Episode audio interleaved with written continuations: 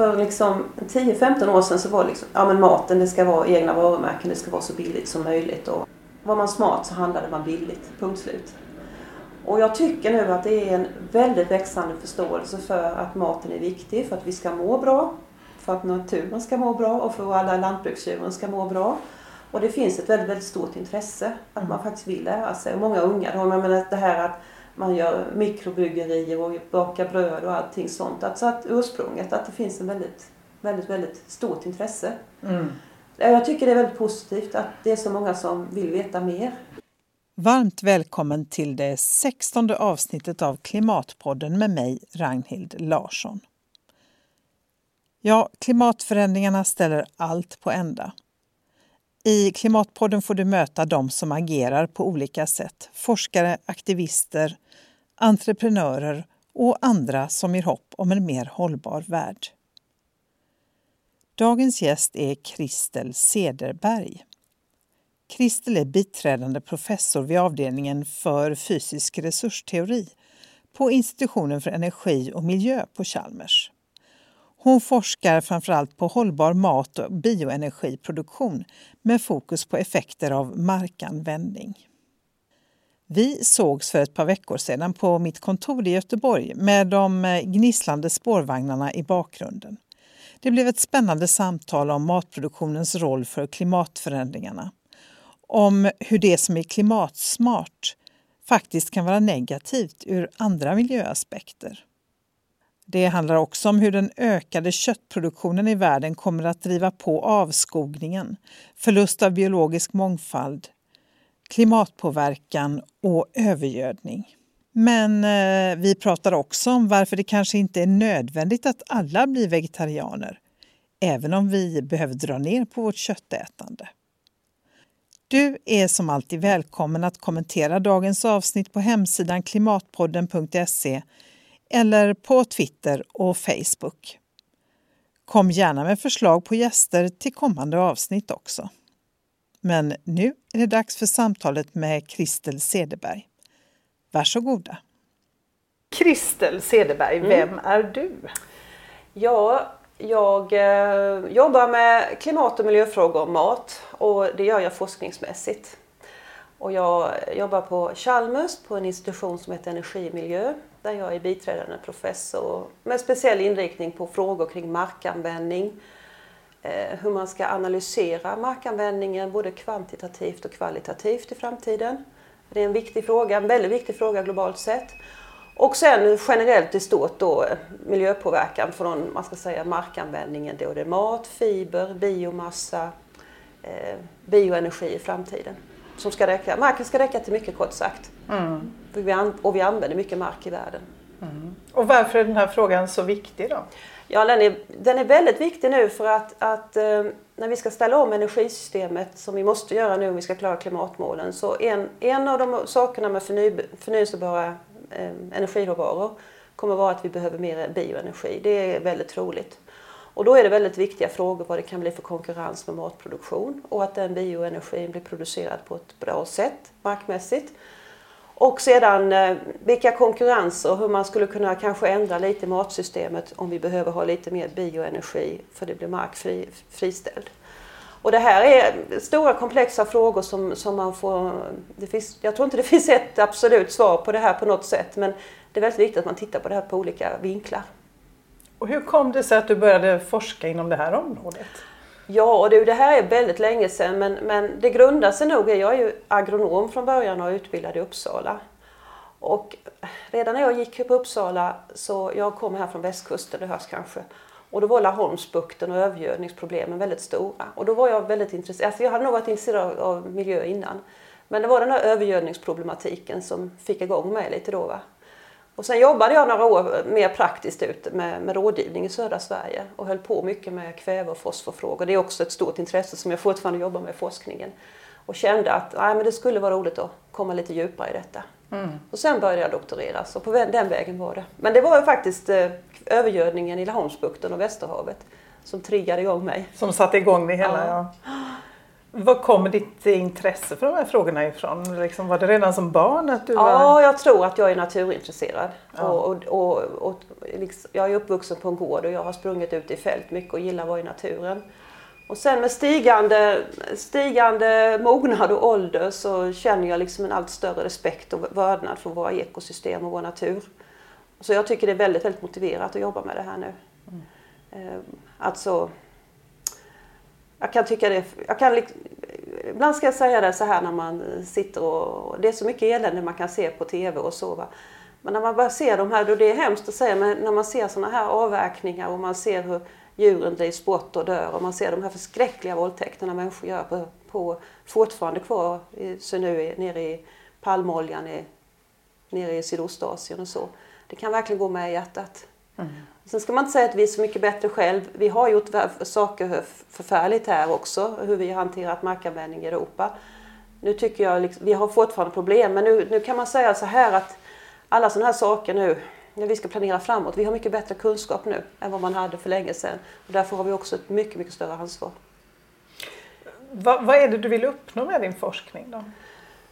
Ja du, jag vill väl egentligen öka förståelsen hos, hos en bred allmänhet. Men väldigt viktigt tror jag är nu väldigt viktigt politiker och beslutsfattare.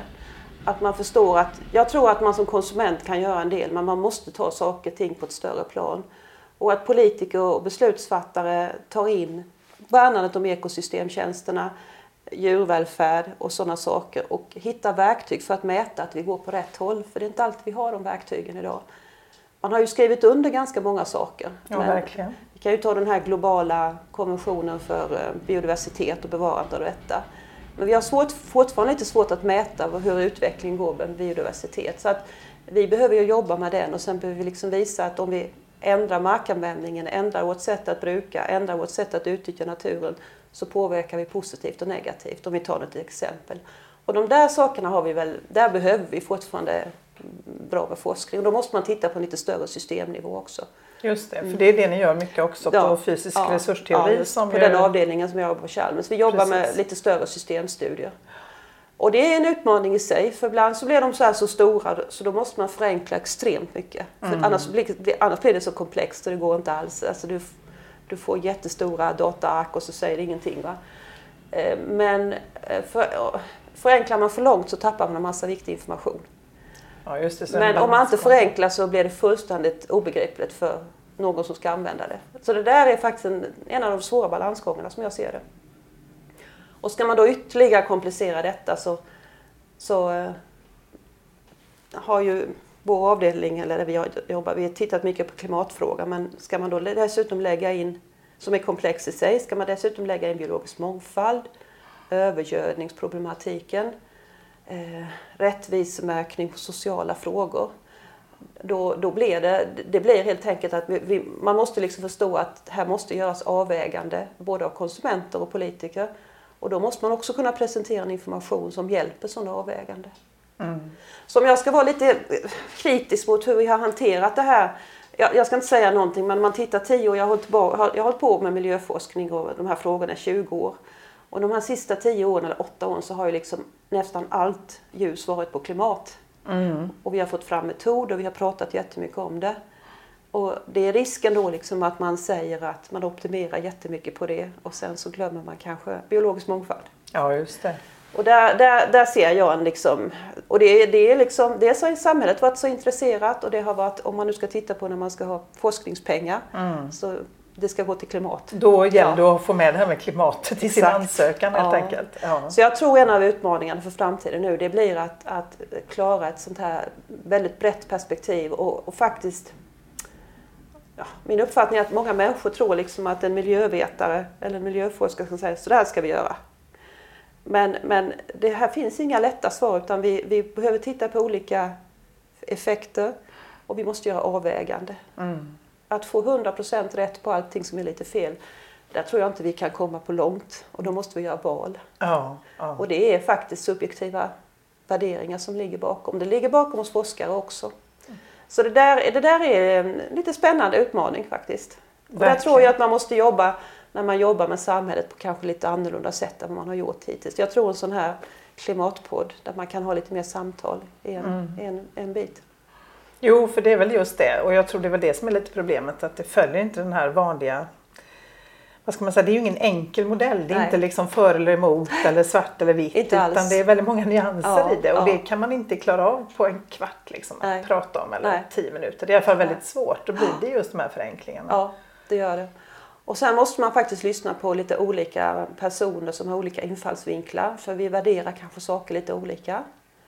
Jag menar om du är markägare och har skog eller om du vill ha virke till en viss produkt, en industri, så klart att du har olika syn på det här. Eller du har den tredje personen som går och promenerar i skogen och älskar, tycker det är otroligt viktigt med den ekosystemtjänsten med naturupplevelse. Jag menar, det här är tre olika intressenter som har ganska olika synsätt. Ja, verkligen. Och det gäller ju liksom att lyckas med att samsas. eh, samsas. Men vi måste faktiskt prata med varandra. Mm. Och jag kan se en oro här nu. Jag tycker liksom samhällsklimatet och diskussionerna, det är ju inte bara inom miljö och system, men det är de här nya tekniken och det skriks och det är fruktansvärt vad folk är arga på varandra och de här dialogerna och samtalen de saknas. Ja, jag håller verkligen med dig. Nej, det är ett väldigt högt eh, tonläge Ja. och man dömer väldigt snabbt. eh, Ja, utan att satsa in i frågan. Ja, och det skapar ju ingen utveckling kan man säga. Eller det, det blir väldigt, då låser man in sig i varsitt hörn bara. Nej. Nej, jag håller verkligen med. Det Mm. trist. Men du, alltså det här tillbaka till det här med klimatfrågan Mm. och då jämfört med andra, alltså miljöhot och Mm. sådär och Mm. biodiversitet Ja. och så.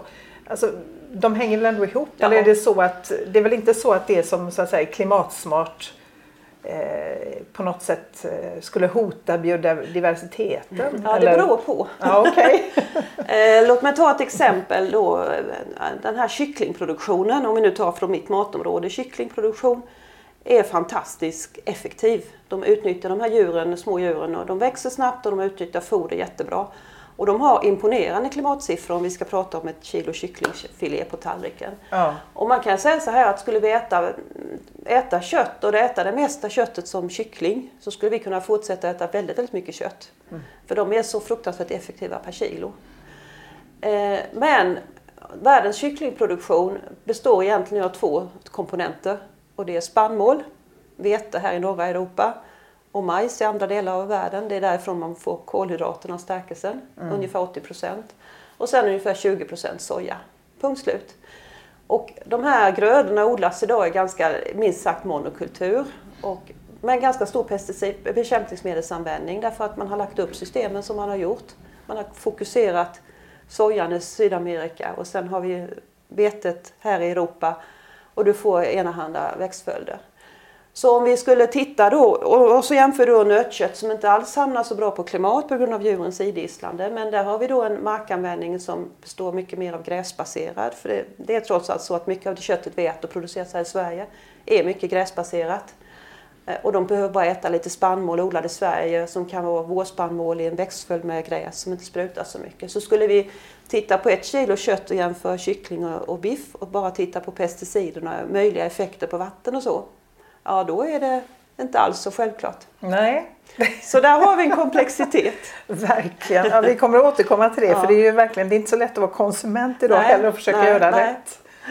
Eh, Men vad, vad skulle du säga är den, vad, vad, är den viktigaste frågan som du som forskare vill ha svar Mm. på?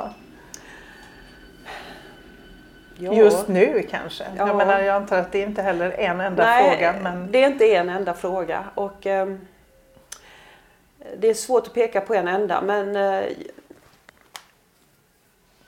jag är ju så att säga lite mer naturvetare så jag kan titta på olika system för att jag brukar prata om å ena sidan, om vi nu pratar köttproduktion och mjölk, för jag, det, är jag väldigt, det har jag jobbat mycket med animalieproduktion.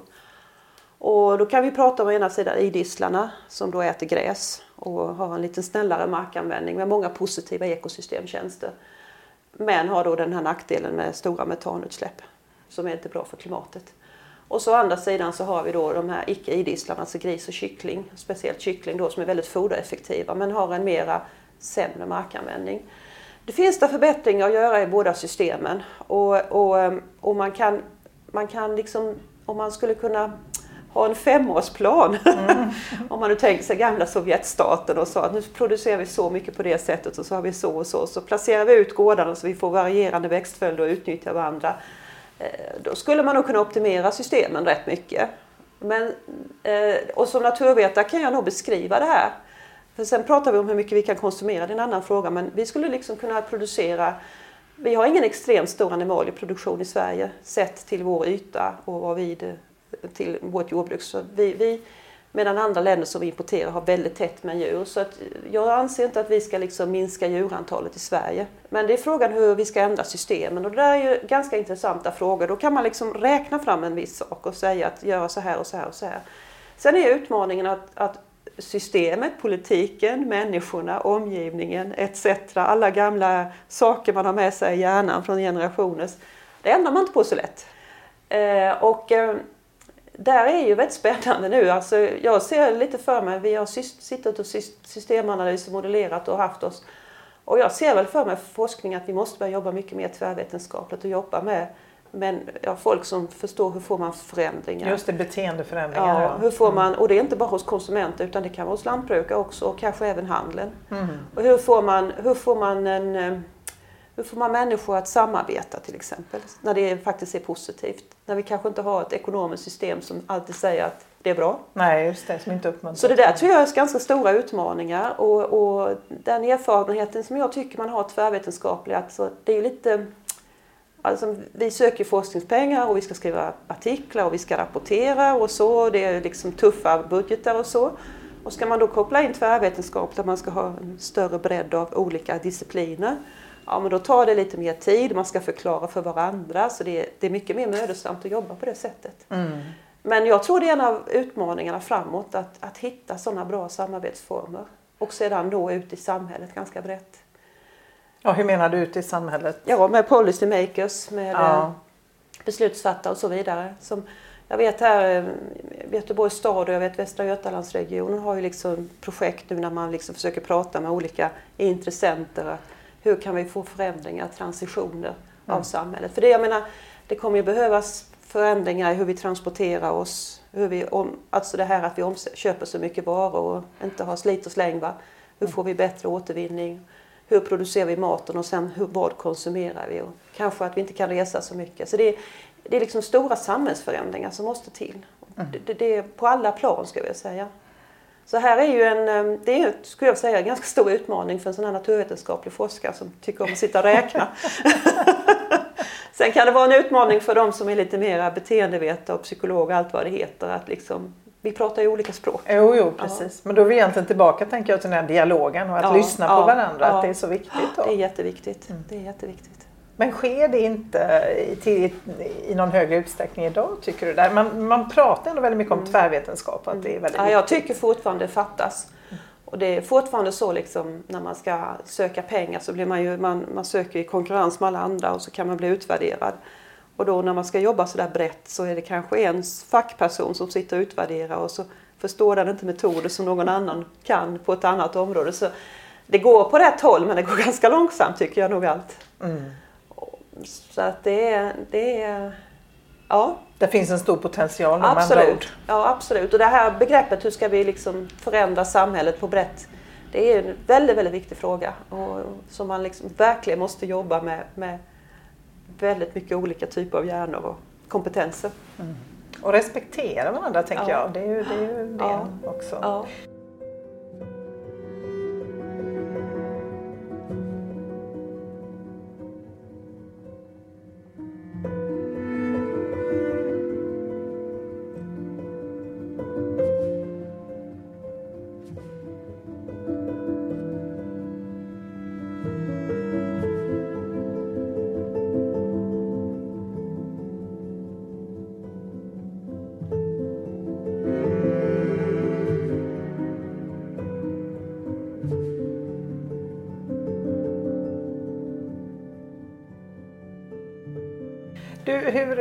Du något drömprojekt som forskare om du fick eh, alltså precis så mycket pengar som du ville ha ja. och fick tänka fritt? Är det något sånt där som du skulle göra då? Ja, jag har ett par roliga projekt nu som vi kanske kommer till men jag skulle, eh, alltså jag skulle faktiskt vilja borra ner mig i hur, det här låter ju nördigt va men, men eh, Vi har försökt att titta på ett projekt nu lite hur bekämpningsmedelsanvändningen sker i världen och vilka effekter det har. Och man kan säga så här att, att det positiva med hela klimatpratet och klimatpanelen och FN det är ju att man har haft samlat stort antal forskare. Man har tagit fram vissa sätt att räkna klimatavtryck. Alltså det har processats oerhört mycket. Man samlar upp den nyaste kunskapen. Och när det gäller användning av kemikalier i jordbruket, det är både, faktiskt både bekämpningsmedel och mediciner till djur. För det första så är det inte alls så bra data. Många länder vill inte rapportera. Och vi tänker oss här, vi importerar ju massa mat från Sydamerika. Vi mm. hörde bara idag på radion om det här med bekämpningsmedelsrester i maten. Mm. Som, eh, på, på, på, produkter som inte är tillåtna i Europa. Och, och, då ska vi veta, då det är bara små rester i maten, hur har de här människorna haft det som har använt det när de har jobbat? Och bara att få fram, bara att få fram statistik och data på hur, sker, det, hur sker det, går det mot det bättre eller sämre hållet? Och jag har bara sett lite luddiga siffror på trenden de sista 5-10 åren. Det är fantastiskt stora ökningar av bekämpningsmedel och försäljning av volymerna. Det är väldigt svårt att gräva i detta. Vad har detta betytt för miljön? Mm. Så om jag hade fått gott om pengar och 5-10 duktiga doktorander så skulle jag nog sätta dem på sätt så många där för då skulle man, det är ett, faktiskt ett område som inte är mycket, som verkligen skulle behövas en hel del kunskap att ta fram. Ja. Och de här stora de tjänar ju pengar och de säljer mycket. Det är klart, det är en stark kraft. Ja. Mm. Försäljningssiffrorna, bara på, bara på 5-6 år så är det stora ökningar, det man lilla man förstår, på vad de har sålt i volym. Så, att, eh, ja. så det skulle vara lite roligt. Mm, då får vi hoppas att någon eh, lyssnar och ger dig pengar till detta då. Eh, alltså vilken roll spelar egentligen matproduktionen då för klimatförändringarna? Mm. Om man tittar nu globalt och tittar på, på, på utsläppen så, och de totala utsläppen globalt så skulle jag säga kanske mellan 20 och 25 procent är förknippade med matsektorn. Jag skulle säga lite närmare 25 procent, en fjärdedel. Och eh, då för att den här siffran låter stor för vissa så ingår där också då förändrad markanvändning, alltså avskogning. För den mesta andelen av avskogning idag i världen den drivs av behovet av mera mark för att producera soja eller palmolja och så vidare. Så att då är den med och det blir väldigt höga siffror just av avskogning. Sen vill jag tillägga att där har faktiskt siffrorna gått lite på det bättre. Det har till exempel i Sydamerika har man fått ner avskogningstakten de senaste åren. Det har varit mycket fokus på det. Så där går det lite till det bättre. Men eh, om man nu, ibland måste man förenkla. Om man säger så här att vi har de här utsläppen nu som är knappt 50 miljarder ton koldioxidekvivalenter. Så i runda slängar en fjärdedel på matsystemet och tre fjärdedelar på energi och transportsystemet. Mm. Om man nu ska göra det lite enkelt. Ja, just det. Mm, för det måste man göra. Jo, det är klart. Mm. Men då spelar det ändå ganska stor det gör roll? Det. Ja, det gör det. Absolut.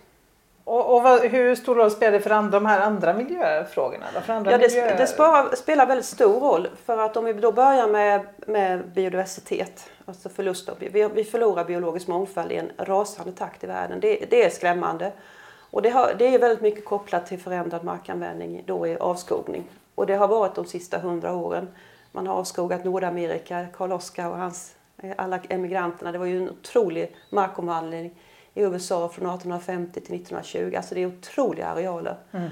Och det sker, i Sydostasien, nu, det sker i Sydamerika och Afrika och människan brer ut sig. Och, eh, men även här i Europa så håller vi på de senaste kanske 20 åren så har ju jordbruket blivit allt mer intensivt.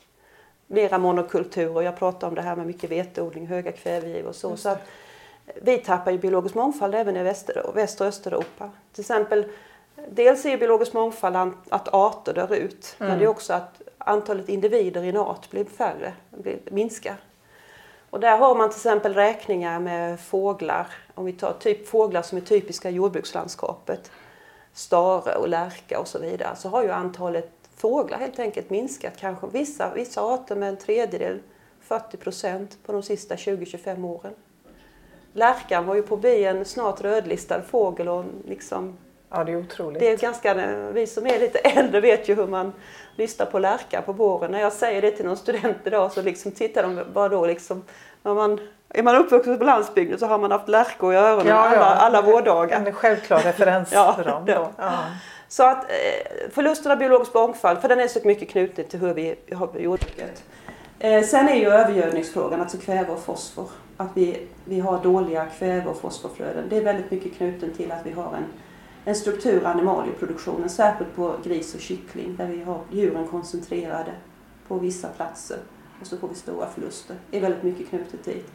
Och sen har vi då kemikaliefrågan med eh, bekämpningsmedel med hälsoeffekter. Också den här eh, bubblaren nu som kommer allt mer och det är den ökade användningen av antibiotika i, i eh, djurhållningen. Det är också en kemikalie. Vi pratar ju om antibiotikaresistens men det är ju också att, att de här resterna kommer ut i, Just det. i med gödseln och ut i ekosystemen. Ekosystem, ja. Så att matproduktionen är väldigt, väldigt, väldigt viktig Mm. för väldigt många miljöeffekter. Men nu låter det som att alla kurvor pekar åt fel håll. Finns det ingenting som har blivit bättre? Man tänker vi har ändå ökad kunskap. Vi har ändå liksom inbillar man sig ökad medvetenhet om de här problemen. Det är ju inte, vi har ju pratat om de här frågorna länge. Ja men om man, tittar, om man tittar här i Sverige så kan man säga det vi har pratat om längst det är ju övergödningen. Och eh, det, vi har minskat våra kväveläckage per hektar lite grann. Eh, så att, och man kan se att det rinner mindre kväve ut i åarna i Västerhavet. Så där har det liksom förbättrats. Och vi har minskat våra ammoniakutsläpp som går till luften. Samtidigt så är en del av den här minskningen, en del är bra åtgärder men en del är att vi har minskat animalieproduktionen och sen importerar vi en massa kött. Mm. Så att jag är inte säker om man skulle räkna på totalen här att, att allvarligt talat, för, alltså, vi har ökat konsumtionen så mycket så vi har liksom ätit upp vad, vad man verkligen har gjort i jordbruket. Som sagt var, be- bekämpningsmedelsfrågan är svår att följa upp. Vi har fått bort många farliga ämnen i Europa. Men återigen, vi importerar jättemycket mat från andra kontinenter och vi har väldigt dålig koll. Jag skulle säga nästan noll koll på Mm. vad som används. Mm. Och ehm, så att eh, det, det, det är också de här stora systemen ute med markanvändning och ute i det, det är att det, de är så tröga. Så till exempel ska vi minska kväveläckaget innan vi ser effekter i Östersjön. Det, kommer, det, tar, det är tröga system, det tar lång tid. Mm. Så att eh, vi måste ha indikatorer. Så att, men det, det, det, har, det har skett vissa förbättringar men det är absolut inte tillräckligt.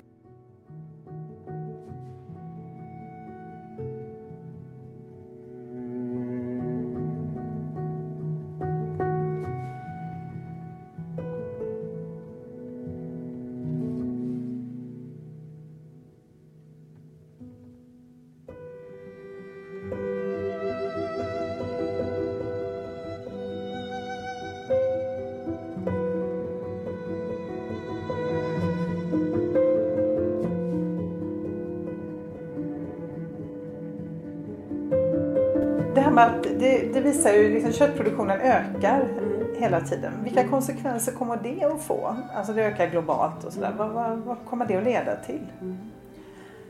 Det kommer att leda till... eh, Samtidigt, den ökar samtidigt. Det som ökar mest nu det är kyckling. Och kyckling är då väldigt effektiv. Och det som talar väldigt positivt med detta det är liksom att, att om man gör det här på rätt sätt och, och får fram kycklingar så kan man på ganska lite foder få fram mycket kött. Så det är en omsvängning som händer nu. Eh, och eh, sen samtidigt så det som jag talar mot det här då det är att, att de här systemen som ska leverera foder till kycklingar, de är väldigt mycket monokultur idag. De kräver mycket bekämpningsmedel. Och den andra saken är det här att vi har den här eh, koncentrationen av djur. Det här är ett begrepp som på engelska heter Industrial Animal Production. Mm, låter härligt. Ja, och det, det, det är egentligen en benämning på när man har eh, när man betraktar, om vi tar en kycklingproduktion, att man betraktar kycklingarna och foderodling som två helt separata enheter. Mm. Och definitionen på det här enligt eh, FNs livsmedelsorgan FAO det är att om man har en Industrial Animal Production då kommer mer än 90% av fodret ifrån andra ställen än där djuren är. Och vad som är så farligt med detta, då kan man säga så här att tittar man på en karta var till exempel gris och kyckling finns i Europa så ser man att de finns koncentrerade i vissa områden, gärna där det är stora hamnar. Du kan köpa in foder billigt. Och då kan du liksom, precis som industrin, du koncentrerar dig på en sak, föda upp kycklingar. Köper in foder som kommer produceras någon annanstans. Och när djuren har ätit det här fodret så bajsar de ut gödsel. Och då är det så att näringsämnena i fodret, kväve och fosfor, ungefär en tredjedel går i produkterna och två tredjedelar hamnar i stallgödseln. Mm. Och så har du jättemycket djur på begränsad yta och så lägger du stallgödsel på den här ytan. och där kommer du få läckage och mycket förluster. Och sen måste du odla nytt foder någon annanstans. Ibland är det på en helt annan kontinent. Ja. Och då måste du odla, upp, odla liksom på mark med ganska ensidiga växtföljder och så tillföra ny konstgödsel hela tiden. Alltså vi har dåliga kretslopp. Och det är den typen av djurhållning faktiskt som ökar nu. Mm. För den är billigast när man inte tar något betalt. Och, eh, så att man skulle kunna bygga systemen och göra dem mycket mer, man, ska säga, man brukar tala om mixade system där man liksom har både foder och djur på ett ställe och får ett kretslopp på platsen. Och det här kanske är svårt för en lantbrukare att uppnå men då är det jättebra om två samarbetar så man har mark och, och får ett jättefint... Man, vi har räknat på sådana här system och kan bli väldigt effektiva och väldigt bra näringsmässigt. Men eh, det som styr emot detta det är ju den här billiga maten och de här stora centrerade eh, kostnaderna. Så att där är ett sådant exempel på, på att man måste titta på hela systemet. Det räcker liksom inte bara att nu att, att lägga tak på en gödselbrunn och så. Man måste komma längre. Men vad krävs för att vi ska börja se helheten på ett annat sätt då? Ja, jag tror ju väldigt mycket på, på, på, på, på mera, mera utbildning och under... För jag, jag får ändå säga positivt att när vi började prata om klimatavtryck och carbon footprinting för 7-8 år sedan och hittade system för att räkna och göra footprints som nu på detta.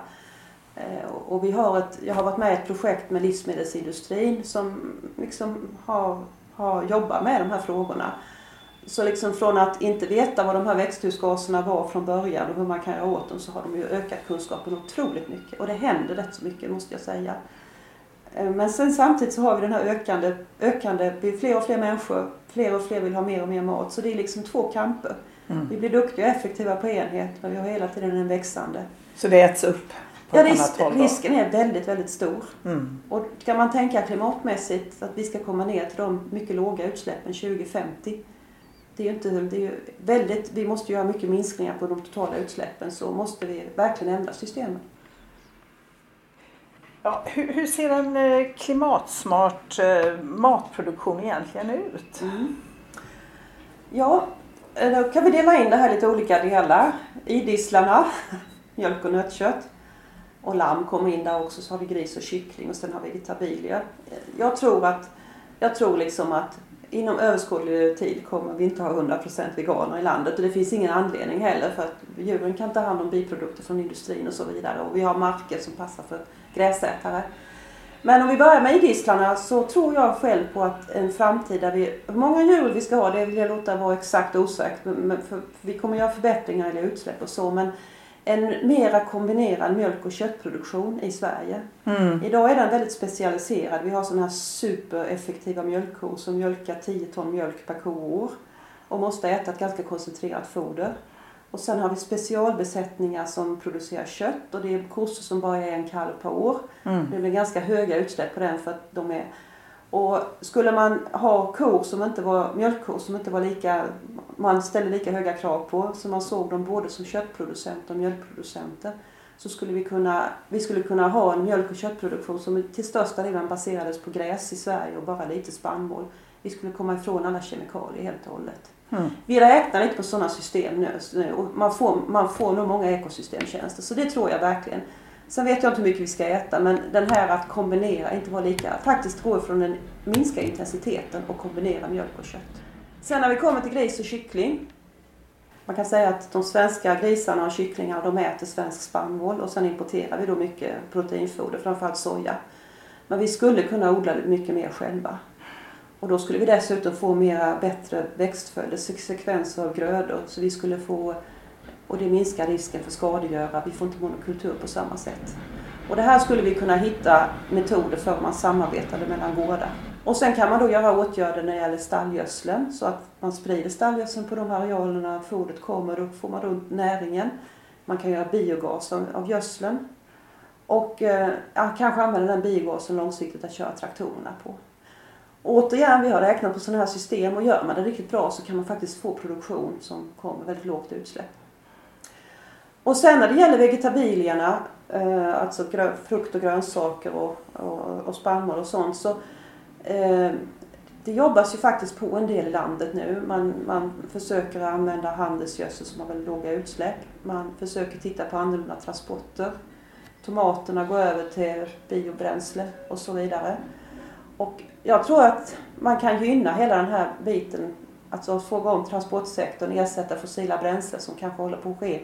Det är bara frågan hur snabbt vi kan göra det. Och sedan eh, helt enkelt försöka odla du vet hur det var förr i tiden, man hade handelsträdgårdar runt Mm. städerna Mm. och kunde försörja mycket mer nära och slippa de här lite längre transporterna. Även om transporten inte sägs vara så viktigt så blir det faktiskt en del av det om man ska köra in allt frukt och grönt. Det, det kan man ändå säga. Och dessutom så har vi då en färskhetsfråga och sådana saker. Just det. Vad är det som pekar den här riktningen då? Att det kan bli så här? Ja, jag tycker det pekar, fler och fler människor är väldigt intresserade av de här frågorna. Mm. Och eh, om man bara får kunskap om vilken mat ska jag välja så tror jag det hjälper till. Och jag tror också att man har ju, vi har ju då miljöersättningar inom jordbrukssystemen i hela Europa. Vi har ju den här gemensamma jordbrukspolitiken.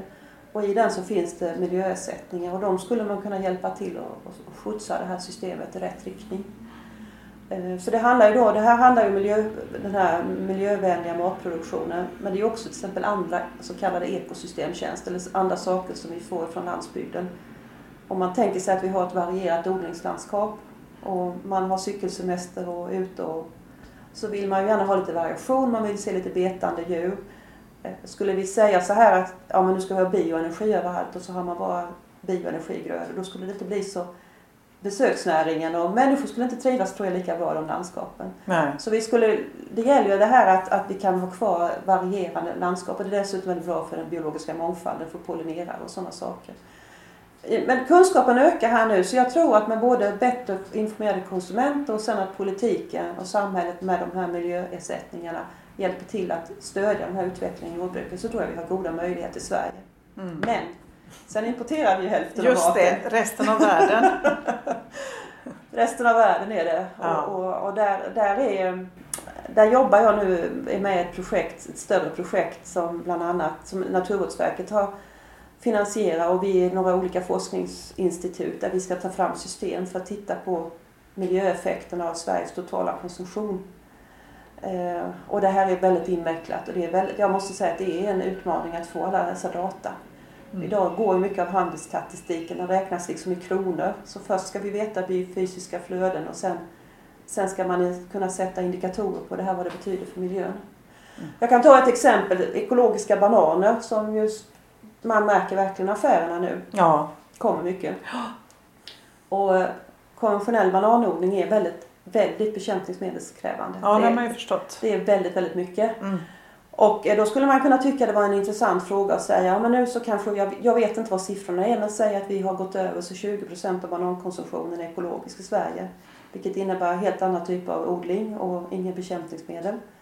Då skulle man kunna säga, vad, vad kan det här betyda? Och så skulle man ha en feedback bakåt. Mm. Och idag kan vi i handelsstatistiken inte ens särskilja mellan ekologiska konventioner. Så vi har liksom inte, det är jättesvårt att få fram siffror bara på det. Det är ingen koll. Nej, vi har inte riktigt koll. Men jag tror att den, det, det, den typen av, att vi måste jobba med det här för att den typen av, jag tror det liksom det är lättare för en konsument som förstår om jag kan se hela vägen bakåt. Mm, absolut. Och jag vet att en väldigt duktig internationell forskare som har tittat på, på eh, certifiering av kaffe det här med och, och, se, och, och försökt undersöka på fält och sett väldigt positiva effekter. Både på liksom hur man har tagit hand om markerna och att man har, man har minskat avskogning i de områdena. Men också att man har den här sociala hållbarheten att barnen de har fått utbildning och barnen har gått i skolor ofta. Så det har dragit med sig många positiva saker. Mm. Så jag tror ju ändå att vi måste jobba med de här certifieringarna. Men samtidigt så är de ju inte hela. Det, jag menar det kan vara fusk och sånt också. Men, men vi måste liksom ta ett ansvar även för allt vi köper in. Mm. Och det är ganska mycket. Ja, som sagt. det är det ju. Det är Mm. det. Men eh, alltså, om jag förstår dig rätt så inte, för jag menar många som pratar om klimatet tycker i princip att vi ska sluta äta kött. Mm. Nu för inte så länge sedan Mm. gick den här Mm. Cowspiracy och spred Ja. sig eh, och sen fick den ju lite kritik för Ja, att var de- onyanserad och sådär. Ja, de hade del, faktiskt gjort en del felaktigt. Jag har inte sett hela men jag vet de har räknat felaktigt på en del saker. Mm. Men, men din uppmaning Mm. är egentligen inte, eller du menar att man egentligen inte måste äta, Jag- sluta äta kött för Man att vara nej. klimatsmart? Jag, jag tror att må, om man säger så så tror jag att många människor liksom blir alldeles... Åh, de kan inte Mm. tänka sig detta. Nej, Och så blir det lätt den här klaschen, svart eller vitt. ja just det. Eh, Men alltså vi äter idag runt 87 kilo kött per capita och år. Och, och då när vi talar det här köttet då är det alltså det vi brukar räkna det är kött med ben. Mm. Och detta motsvarar ungefär 50-55 kilo benfritt kött. Så vi reder ut det. Och eh, det man kan säga med dagens köttkonsumtion och mejeriprodukter i och för sig också det är att vi har en kraftig överkonsumtion av protein så vi äter, vi äter bra mycket mer än vad vi behöver. Mm. Så skulle vi gå ner till runt 50 till 60 kilo kött per capita år då skulle vi göra väldigt stora reduktioner. Vi skulle spara massa mark. Och jag tror att vi, liksom, vi skulle inte märka av det så mycket om man gjorde det på ett förnuftigt sätt. Nej, och det är väl motsvarande vad man åt någon gång i början på 90-talet? Ja, det, det, det kanske är lite ja, tidigare. Lite tidigare ja. Men det är inte så att man upplever att det var någon sorts misär Nej. då? Nej, precis. Så jag, jag, jag, jag, tycker ibland att när det ställs liksom att det ska bli fullständiga veganer och vegetarianer. Jag tror folk, en del slår så bakut på det och det, det, jag tycker det är fel att ha det. Sen kanske det är så att klimatfrågan kommer bli så fruktansvärt akut. Att temperatur, ja, är den värsta av världar så vi måste börja odla massa bioenergi och mm. använda dem för att eh, plocka upp koldioxid från luften och stoppa ner kolen i marken och få negativa emissioner. Men dit är vi inte ännu. Vi har, liksom en, vi har en väg nu mot 2050 som jag tror man måste jobba på. Mm. Det gäller ju att vi ska göra, man måste göra effekt, man måste göra åtgärder i animalieproduktionen. Byta bränsle, bli effektivare och så vidare. Va? Vi måste ändra konsumtionen lite och så måste vi ändra transportsystemet. Det är nog med detta. Så jag menar, alltså om man ställer upp det här så att man bara ska cykla och vara vegan i framtiden så tror jag faktiskt att då får man inte folk med sig. Och det kommer inte behövas. Nej. Men det är ju skillnad då på, på liksom hur man framställer det här köttet ja. förstås. Ja, absolut. Och vilken typ av kött. Ja, och då, då kan man säga så här för egen del så, så um, det som gör köttet lite komplicerat, som jag sa innan, så man kan äta väldigt mycket kött om man skulle äta väldigt mycket kyckling.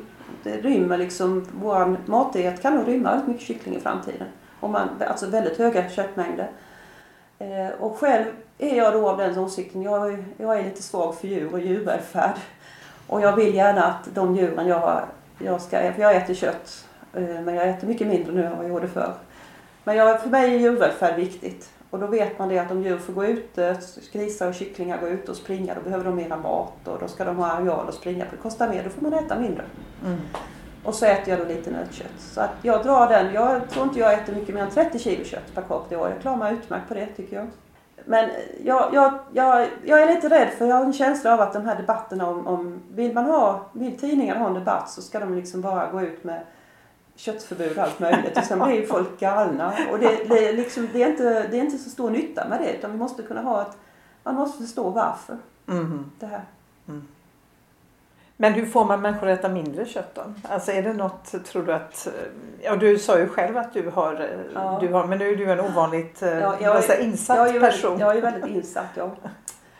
Ja, det, naturligtvis har priserna en viktig del. Det kan man inte komma runt. Och det, köttet, om man tittar på alla andra produktgrupper, mat, så har ju köttet relativt sett blivit mest billigt. Mm. Så det, det, det, är liksom, från att vara liksom bland de dyraste, relativt de andra produktgrupperna. Och det där tycker jag är märkligt när man ser liksom att cerealier och spannmålsprodukter som vi äter så här har blivit relativt sett dyrare och sen djuren som äter det här har blivit det är lite billigare. Det är konstigt. Mycket, mycket märkligt detta. Ja. och det är ju detta som talar för att vi måste ha någon form av, av skatt på, på olika matprodukter. Mm. Som styr, ja, som styr lite. Oss. Precis som det styr vår ökning och vårt körande och, och så vidare. Mm. Men eh, det här är ju, ja, polit vi får väl se var de hamnar. Man ska ju vänja sig vid frågan och det är väl det som håller på att ske i landet nu. Man får vänja sig vid frågan. Just det. Ja, men jag tänker på när jag var barn, då var det liksom söndagssteken eller man åkte hem ja. till sin mormor ja, och morfar åt söndagssteken ja, och då var ju det speciellt. Man åt ju inte kött igen. Nej, så, att, inte eh, alls. så kanske återinföra den igen då. Ja, eh, jag har förstått att Indien är ett mm. undantag i de här mm. sammanhangen. På vilket sätt kan du berätta? Ja, det är väldigt intressant alltså, om man skulle jämföra de här stora jättarna borta i Sydostasien, Indien och Kina. Så Indien äter runt 5 kilo kött per capita och de är till största delen vegetarianer men de äter ju mycket mejeriprodukter. Mm. Och de har världens största nötkreaturspopulation finns i Indien. Oj! Så de, och de, en del av dem är heliga men jag tror att det här är lite mindre men de, det är ju mjölkkor med väldigt, väldigt låg avkastning. Eh, så att kan de förbättra avkastningen, nu talar vi om fruktansvärt lite mjölk jämfört med våra kor, kan de, kan de liksom fortsätta äta på det sättet och få lite bättre produktion på sina kor så kan de ju ha, ha, liksom hålla kvar sitt klimatavtryck relativt lågt. Men indierna har ju av religiösa skäl inte ätit, ätit kött så de håller sig i ett medeltal. Det är många som inte äter. Och så har Kina då som låg på 5 kilo kött per capita på 60-talet och nu har gått upp till 60. Mm. Och det är framförallt griskött man äter där borta. Alltså hälften av alla världens grisar finns i Kina. Oj. Och det är otroliga miljöproblem skapat med dessa. Den här stora koncentrerade produktionen de ligger. Ni kommer ihåg när det var OS och de seglade i algblomning och så. De har otroliga övergödningsproblem nu i sina vattendrag. Bland annat för det här med gödseln. Eh, men de är så stor spelare så att för tio år sedan så, så om vi nu tar till exempel soja eftersom grisar då äter spannmål. Jag tror de klarar sig på sin spannmål men de har börjat importera jättemycket soja. Så nu, nu är det liksom kineserna som driver sojaexpansionen i, i Sydamerika. Och sen här i Europa så har vi ju börjat med olika sätt att ha certifierad soja och hållbar soja. Och vi skummar lite på ytan för liksom boom säger det och de var plötsligt den största importören i hela världen. Så att, att ja jag har sagt det skulle Indien ha gjort samma sak, resa, ja. som Kina har gjort de här åren. Då skulle det varit jädrans mycket mer regnskog nedhuggen. Mm. Så det har varit en besparing att de har sina religiösa hinder. Det har varit bra för regnskogen att de inte har varit som Kina. Ja. ja. Sen, eh, sen är det ju andra länder, vi har hela södra, södra, södra delen av eh, Afrika med vissa länder som har väldigt, väldigt låg eh, animalie, alltså och även både mjölk och de har ju absoluta kost, de behöver ju mera bättre kost helt enkelt. Ja, just det. Nu tror jag faktiskt att Indien har, fast det är så ojämnt fördelat, men jag tror man har en rätt så hyfsad kost för många indier. Men många länder i södra Afrika har ju direkt undernäring. Även om det finns naturligtvis i, i, förlåt, i södra Afrika, men det finns i Indien också. Men jag tror de har lite bättre förutsättningar ändå. Mm. Så att eh, det är också den här, vi, vi pratar nu i, det, det här är ju, vi får ha bättre näring till också. Det är ju näringsinnehållet i människorna. Mm. Jo, det gäller ju inte att glömma bort det. Nej. Men frågan är komplex för samtidigt som 800 miljoner människor svälter och får för dåligt med mat börjar ju det här med övervikt bli ett problem i många utvecklingsländer. Så det är en väldigt komplex bild av maten. Och det är väl det som gör maten så komplicerat när man börjar gå in och säga att du ska äta si eller så. Det är så otroligt personligt och mycket känslor relaterat till det. Mm, jo, man märker ju att det engagerar ja, det oss det. i alla fall. Det gör det.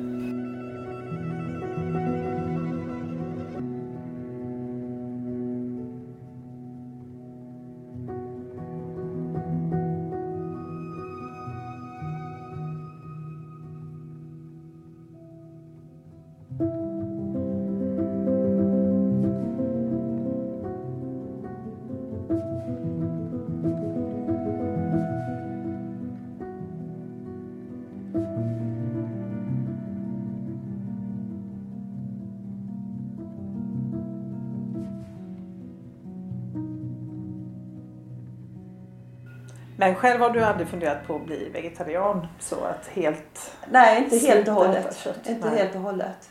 Men jag skulle väl kunna göra det va. Men jag, ehm, jag, jag, har, jag har en väldigt tur. Jag har bott på landsbygden och jag har i min närhet har jag några gårdar som har satsat på eget gårdsslakteri Jag har betande djur på ett fantastiskt bra sätt och djuren behöver inte åka transporter och höga kvaliteter. Så att jag men skulle jag gå och köpa anonymt kött sådär och inte veta riktigt så skulle jag nog vara mycket mer restriktiv. Men nu har jag hundraprocentig förtroende, till förtroende på det här, ja, på det här ja. köttet. Och då unnar jag mig det lite ibland. Ja.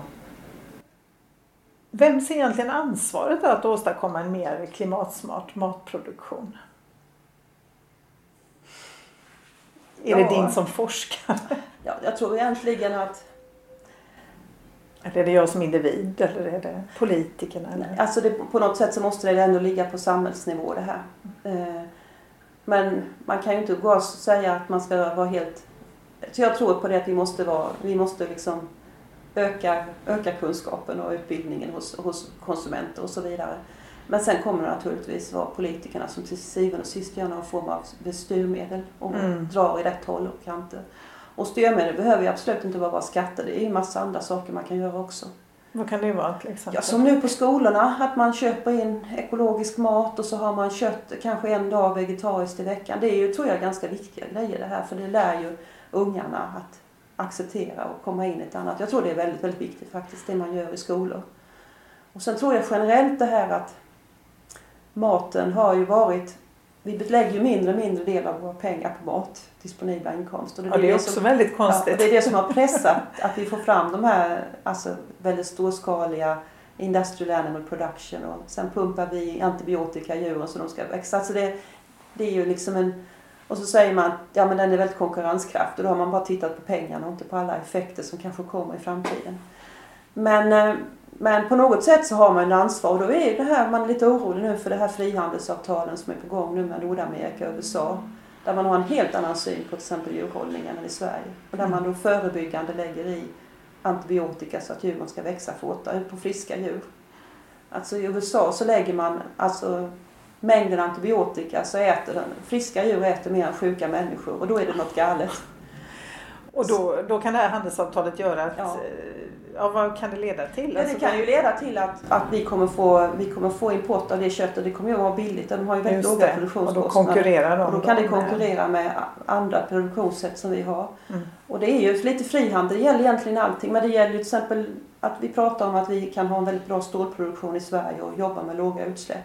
Och sen ska vi ha en frihandel och så får vi liksom stål ifrån Kina som har mycket, mycket högre utsläpp men det är billigare. Så det, det här är ju liksom en klar, hur ska vi få den här transparent i hela kedjan bakåt? Mm. Så man som konsument på något sätt kan jämföra det här. Och det är det jag säger med handelsstatistik och så. Det är väldigt, väldigt svårt för det är så inriktat på pengar bara. Och mm. inte alla de andra effekterna. Så nya sätt att mäta? vi, måste ha bättre, vi måste ha bättre sätt att följa upp de här grejerna. Mm. Det gör vi. För, för det är även på, på beslutsnivå. Ja, måste vi ha. Vad är det som får dig att eh, känna dig eh, optimistisk inför framtiden trots allt då? Alltså det jag tycker är optimistiskt nu det är att, att eh, eftersom jag har hållit på med de här frågorna 20-25 år så för liksom 10-15 år sedan så var det liksom, ja men maten det ska vara egna varumärken, det ska vara så billigt som möjligt och liksom var man smart så handlade man billigt, punkt slut. Och jag tycker nu att det är en väldigt växande förståelse för att maten är viktig för att vi ska må bra, för att naturen ska må bra och för att alla lantbruksdjuren ska må bra. Och det finns ett väldigt, väldigt stort intresse att mm. man faktiskt vill lära sig. Och många unga, då, men det här att man gör mikrobryggerier och bakar bröd och allting sånt. Alltså att ursprunget, att det finns en väldigt, väldigt, väldigt stort intresse. Mm. Jag tycker det är väldigt positivt att det är så många som vill veta mer. Och mer småskaligt? Och ja, också. det är inte alltid säkert. Det är små, men det är liksom en indikator på att, att man bryr sig mm. och att man är beredd att satsa lite förståelse för detta. Och det tycker jag är helt annorlunda än vad det var för tio år sedan. Ett jättestort intresse för frågan. För när folk är lite, sätter sig in i saker och ting och börjar tänka själva, då är jag alltid optimistisk. Och så kan man ju se ändå nu att, att, att, att, att eh, många ungdomar är väldigt av mat och så.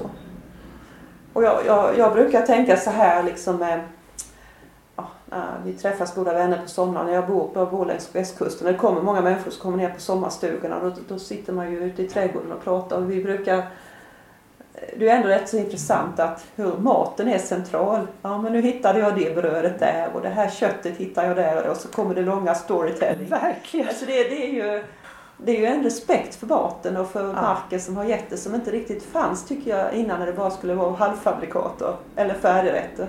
Nej, precis. Det tycker jag är väldigt, väldigt, och matresor och allt vad det kan vara nu. Mm. Ja, det är ju väldigt, väldigt stort intresse som du ja, säger. Ja. Mm. Och sen kan jag, om jag skulle tänka lite längre så tror jag om man nu tar offentliga, jag tror offentliga sektorn både för barnen i skolan och sen då för äldre som, som liksom, att man nu jag menar när vi är många människor, vi behöver arbetstillfällen och jag förstår att skillnaden inte blir så mycket. Det här liksom att gamla ska få sådana här färdiga paketet från centralsköp och åka ut när man vet att de behöver, de inte ens äter.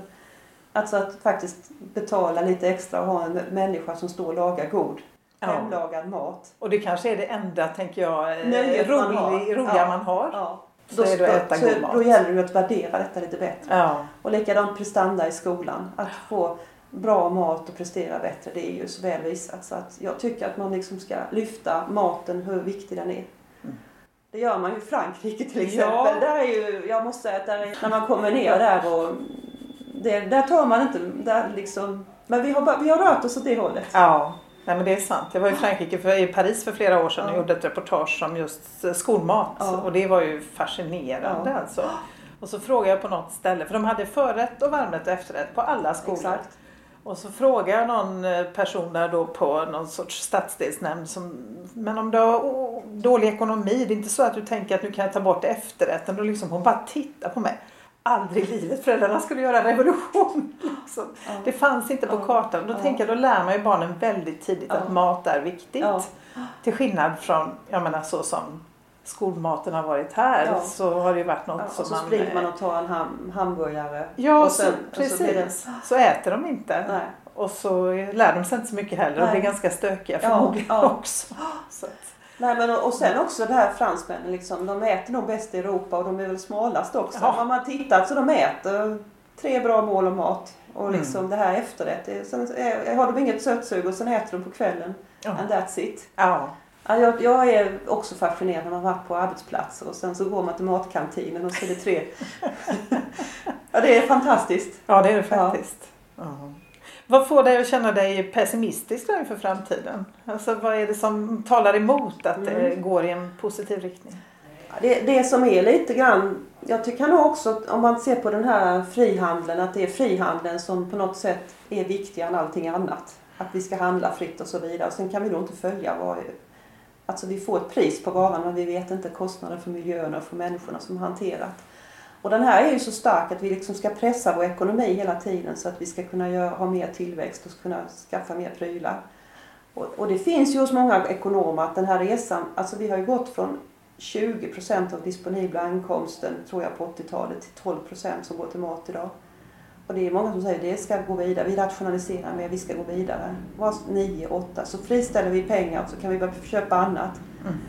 Den är jag lite orolig för, för den, de, många av de som anser det här de har liksom mycket makt. Ja. Eh, och, eh, så det, det där är ju, det, jag tycker det är den värsta. För det, hur långt ska vi pressa liksom våra djur att producera? Mm. När jag säger att vi kan bli effektivare med kycklingen, de kan nog göra lite till men de är redan idag, de växer ju liksom till färdig slaktvikt på 36 dagar och kan knappt stå. Och, ja, Mm. det är så vi vill ha det.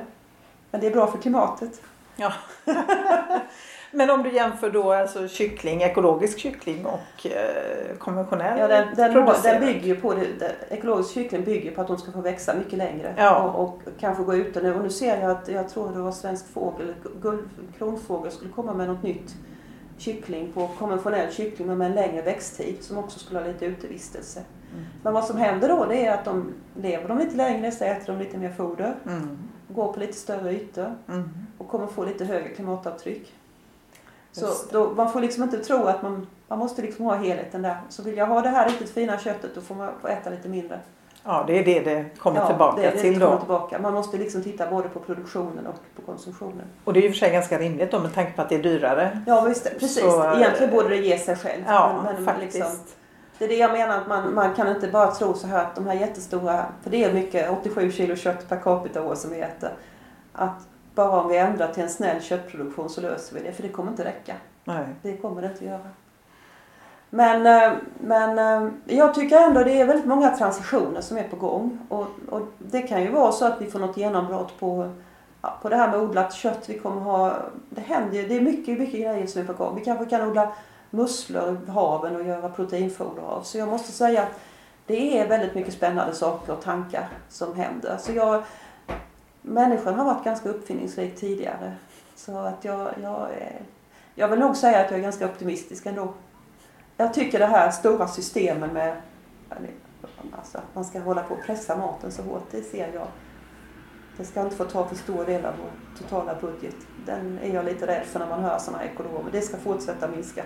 Mm. Hur långt ska det gå egentligen? Mm, bra fråga. Och i USA har det gått längst. Där tror jag man lägger nu 10, knappt 10 procent av den disponibla inkomsten på mat. Och det intressanta i USA det är ju att av de 10 procenten så äts hälften i hemmet och så mycket som hälften utanför hemmet. Oj. Och eh, alltså att man, man liksom inte har det här intresset. Man, mat är verkligen någonting jag ska få och så går jag på restaurang eller går på gatan och äter. Mm. Så jag tycker faktiskt det här nu när man, man lagar mat hemma och, och umgås på ett sätt som det, jag tycker det är positiva trender nu. Och bryr sig om råvarorna. Och där har ju många av våra kockar varit jätteduktiga tycker jag också. Så vi har haft det här jag menar, vi har ju vuxit från ingenting till att bli ett duktigt En mat- matnation Ja, det, är ju faktiskt Mm. lite fantastiskt. Ja, det är det. Mm. Och mycket, ja visst. Jo, det finns ett väldigt stort intresse på Ja. många håll Ja. som ju talar för att man bryr sig mer om då också. Och som sagt jag träffar ju ibland en del kommuner och de har ju, vissa kommuner har ju bestämt att nu ska vi ha, nu ska vi ha mycket ekologisk mat och vi ska ha bra råvaror, vi ska inte transportera. Och de lyckas ju. Och ändra kanske ha en vegetarisk dag i veckan, lite mindre kött och så köpa in jättefin mat och ungarna har ätit. Alltså, och så kockar och duktigt folk. Mm. Det är ju, så det, det är ju inte så att det här behöver kosta en förmögenhet. Nej, inte det, Det är det faktiskt inte. Utan det är ju kunskap helt enkelt och ändra konsumtionen lite grann. Om jag nu sitter och lyssnar på detta och tänker, men vad kan jag nu göra som Mm. konsument? Mm. Vad, är, vad, vad är det viktigast tycker du? Mm. Alltså när det gäller maten? och- Maten ja. Eh, Jag skulle säga så här att, eh, att man eh, köttfria måndag eller inte. Men jag tycker man ska försöka minska sin köttkonsumtion. Ska jag vara lite härlig så gäller detta lite mer män än kvinnor för de är mer överkonsumenter än kvinnorna. Och att, att köpa, ja, köpa, att försöka titta på färsk, att vara lite mer, jag menar man behöver kanske inte äta jordgubbar året runt utan man har kvar de här mathögtiderna. Och, och sen eh, när det gäller ekologiska, om man ska välja någonting så skulle jag faktiskt ta de här lite tyngre kolonial, om man liksom tycker vad ska jag verkligen köpa? Så tycker jag ju mjölken, för där har vi då ingen import av soja bakom den. Och sen tycker jag då de här kaffe, banan och de sakerna, för det är mycket bekämpningar i detta. Mm. Och vi vet att de här certifierade odlingarna har haft bättre resultat på, på omkring, omkringliggande. Ehm, matspinnet och så vidare. Just det, vi Och- slänger ja. jättemycket Ja. mat. Mm. Och så variera sig. Variera sig. Alltså om man, om man gör sin köttfärssås så kanske man tar bort en 25% av färsen och blandar i något annat. Mm. Så det är inte så krångligt. Det är väldigt mycket sunt förnuft. Och idag finns det massor med inspiration att hitta. Ja. Jag menar nya Ja. kokböcker och bloggar och allt vad det är. Så att, eh, ja. Och så gärna läsa på lite mera och ifrågasätta så man driver matproducenterna framåt. Så då är det ändå konsumentmakt. Du tror ändå på den Ja, någonstans? Absolut. vi har- För jag menar, vi som konsumenter, vi är ju inte bara, det är ju inte bara så att vi eh, köper, men vi röstar ju också. Ja, eller hur? Så absolut. på något sätt så att om ingen människa bryr sig i hela landet och köper den billigaste maten och skiter fan i vilket så kommer ju inte politikerna att satsa på det här heller. Så jag menar, det hänger ju ihop. Mm. Det hänger ihop. Mm. Mm. Det blir bra slutord tycker jag. Så tack så hemskt mycket Tack för att själv. du eh, kom hit Ja, och eh, berättar om din forskning och så. Och Ja. lycka till! tack detsamma. Hej. Du har lyssnat på Klimatpodden med mig, Ragnhild Larsson. Dagens gäst var Kristel Cederberg. Du hittar mer information om dagens avsnitt och om podden på hemsidan klimatpodden.se. Vi finns också på Facebook och Twitter. Sök på Klimatpodden så hittar du. Och du kan givetvis prenumerera så att du får avsnitten automatiskt via iTunes, Acast eller Stitcher. Och vi finns dessutom på Soundcloud. Signaturmelodin är skapad av Tommy Kaså. Musiken i dagens avsnitt är nummer 7, Prelude in E minor, opus 28 av Chad Lawson. Och loggan till Klimatpodden är gjord av Hannes Larsson.